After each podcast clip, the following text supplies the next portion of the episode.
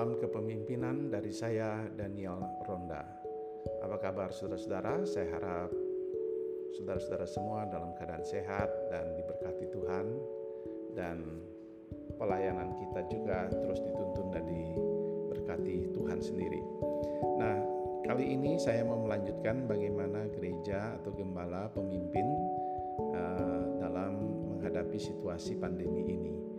Jika di bagian pertama saya membahas tentang perlukah gereja online dilanjutkan, eh, maka di bagian yang kedua ini saya mau mengajak saudara eh, melihat pentingnya pelayanan doa selama masa pandemi ini.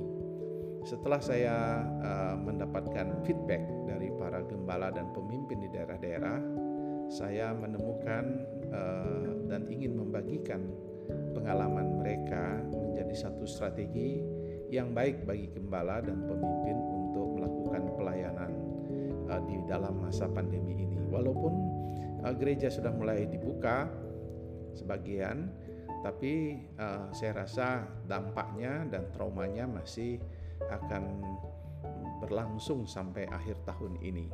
Jadi masih peran gembala, peran pemimpin masih diperlukan dalam uh, menghadapi situasi yang sulit ini. Nah, saudara-saudara, uh, apa yang harus kita lakukan dalam masa pandemi ini? Berdasarkan feedback yang saya dapat dari Kalimantan Barat di gereja sebuah gereja di Sintang, gereja Immanuel, mereka memakai program namanya uh, jauh di mata dekat di hati. Lalu uh, saya mendapat juga feedback yang baik dari pendeta pendeta Elton uh, dari Selutan dari uh, Kalimantan Utara juga menekankan pentingnya pelayanan doa. Jadi dan juga beberapa uh, feedback dari para gembala di seluruh Indonesia bahwa mereka mengatakan bahwa ternyata jemaat mereka dikuatkan, uh, viewers daripada gereja online mereka bertambah bertumbuh dan mereka mengalami uh, suatu pertumbuhan yang signifikan dalam masa-masa pandemi ini. Uh, baik dari segi apa pun uh, terjadi feedback yang sangat baik dan mereka mendapatkan hal yang diberkati. Nah, berdasarkan cerita-cerita ini saya mau uh, menyimpulkan uh, bagaimana kita melakukan pelayanan di masa pandemi. Yang pertama, uh, lakukanlah pelayanan doa secara personal Eh, Bapak Ibu para pemimpin dapat mengontak setiap jemaat uh, untuk mendoakan mereka secara berganti-ganti dan bergiliran baik melalui eh, WA maupun telepon biasa jika mereka tidak ada WA. Dan kontak pribadi, connectedness ini memang sudah diakui juga dalam teori kepemimpinan bahwa walaupun gereja kita online gereja uh, mereka membutuhkan uh, connectedness ada merasa diperhatikan secara personal ada hubungan. Nah itu sebabnya uh, peran gembala yang pertama adalah menghubungi mereka dan mendoakan mereka. Nah tentu ada yang berkata pak biayanya mahal. Ya tentu. Tapi dibanding dengan uh, biaya bensin dan apa pun yang kita pakai untuk perkunjungan jauh lebih hemat dan jauh lebih efektif dalam doa yang bersifat personal. Jadi hubungilah jemaat saudara secara personal.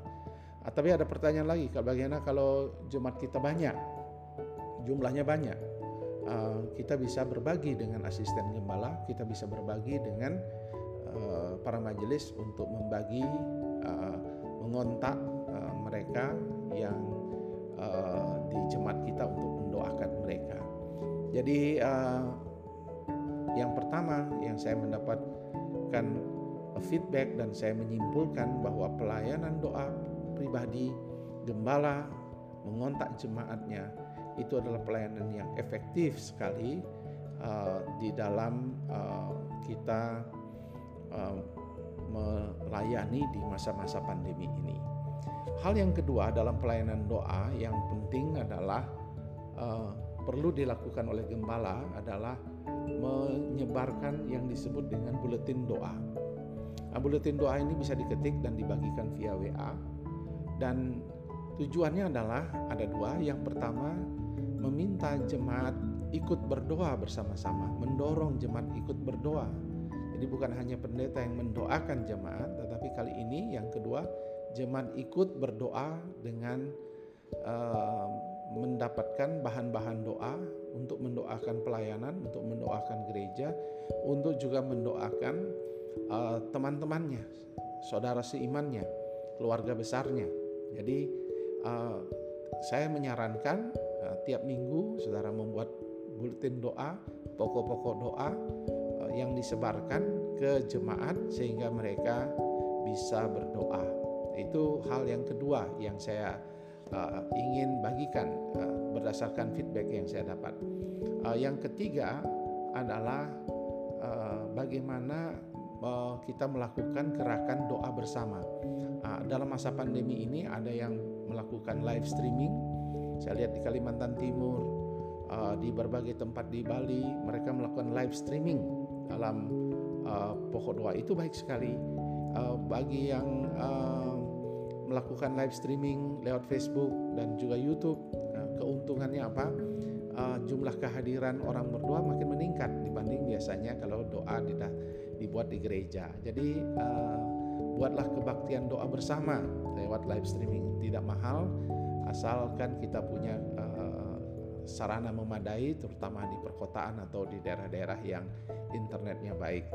Uh, tapi bagi bagi gereja yang tidak uh, memiliki jaringan internet, buatlah gerakan doa melalui toa di menara doa, ajak jemaat berdoa bersama-sama atau melakukan doa kelompok-kelompok atau kalau sudah ada gereja boleh dibuka, buatlah kebaktian doa lalu dibuat live streaming. Jadi gereja perlu ada namanya mobilisasi doa.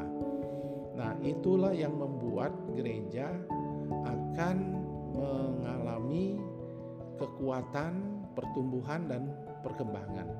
Jadi di dalam masa pandemi ini sangat diharapkan peran gembala untuk melakukan gerakan doa dan pelayanan doa yang lebih kreatif, lebih efektif dan lebih bersungguh-sungguh lagi dilakukan. Nah, itulah yang saya ingin bagikan uh, tips yang kedua bagaimana gereja atau pemimpin atau gembala menghadapi masa-masa pandemi ini. Kiranya Tuhan memberkati pelayanan saudara.